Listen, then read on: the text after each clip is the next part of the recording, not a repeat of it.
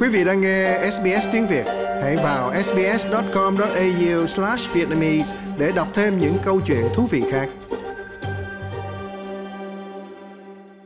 Một báo cáo điều tra các bữa tiệc bất hợp pháp diễn ra tại dinh thủ tướng trong thời gian phong tỏa vì COVID-19 đã được công bố vào hôm thứ Tư.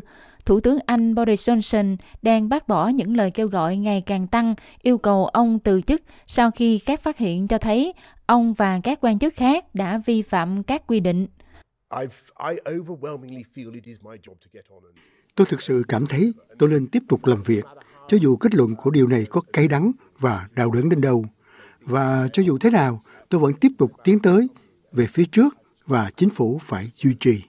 Công chức cấp cao Sue Gray đã công bố báo cáo rất được mong đợi về cái gọi là vụ bê bối đảng phái.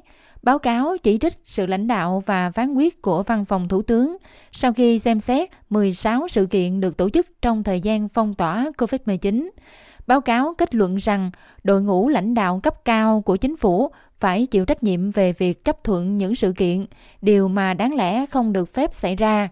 Báo cáo trình ra các bức ảnh về các cuộc tụ họp, các trường hợp uống rượu quá mức và tên của một số người tham dự. Ông Johnson đã bị phạt vì một cuộc tụ tập như vậy vào ngày sinh nhật của ông, khiến ông trở thành Thủ tướng Anh đầu tiên chính thức vi phạm luật khi còn đương chức.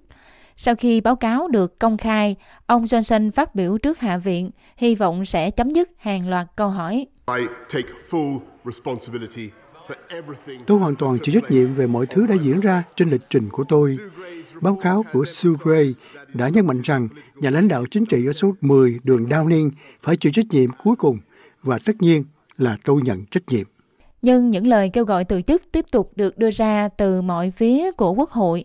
Lãnh đạo đảng quốc gia Scotland Ian Blackford nói với Hạ viện rằng công chúng Anh đã nhận đủ lời xin lỗi. Thủ tướng đã xin lỗi nhiều lần, không phải vì ông ấy cảm thấy hối hận thực sự. Ông ấy vẫn không chịu thừa nhận những bữa tiệc, và ông ấy chính là người chủ trì. Ông ấy xin lỗi vì một lý do đơn giản, đó là ông ấy bị bắt gặp. Thực tế thì chẳng có lời xin lỗi nào là đủ. Đối với gia đình của những người đã mất đi người thân, đối với những gia đình tuân thủ đúng nguyên tắc, những người đã phải ở nhà trong khi người thân yêu nhất của họ qua đời, và bây giờ lại nhìn thấy những tấm hình thủ tướng giữa rất nhiều đồ uống, nâng ly chúc mừng tại một bữa tiệc trong thời gian phong tỏa. Trong khi đó, một số dân biểu như là cựu Bộ trưởng Nội các Robert Jenrick nhắc lại lời kêu gọi của ông Johnson để bỏ qua vụ việc. Điều này có thể nói là khó khăn đối với nhiều người giữa lúc xảy ra một cuộc chiến ở châu Âu, một cuộc khủng hoảng kinh tế và những thách thức mà đất nước này đang đối mặt. Đây thực sự có phải là lúc mở sang một trang mới và để đất nước cũng như nền chính trị của chúng ta tiến lên phía trước? Báo cáo của Sugray cũng nêu chi tiết về việc ngược đãi nhân viên dọn dẹp và nhân viên an ninh trong các sự kiện đang được điều tra và sự thiếu tôn trọng đối với nhân viên cấp dưới. Ông Johnson nói rằng ông không hề hay biết về hành vi đó, nói rằng ông đã không tham dự một số sự kiện mà chỉ có mặt trong một thời gian ngắn ở những sự kiện khác.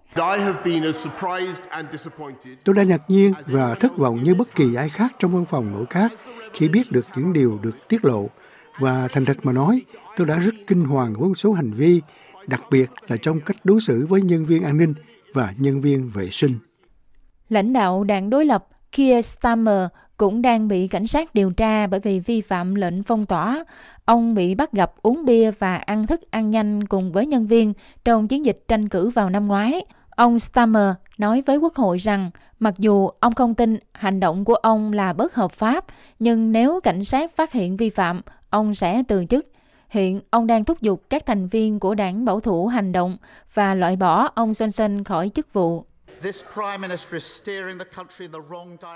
Thủ tướng này đang chỉ đạo đất nước đi sai hướng. Họ có thể trốn ở hàng ghế sau, che mắt và cầu mong một điều kỳ diệu.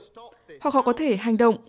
Hãy ngăn chặn hành động mất kiểm soát này của Thủ tướng để tránh để nước Anh vào thảm họa.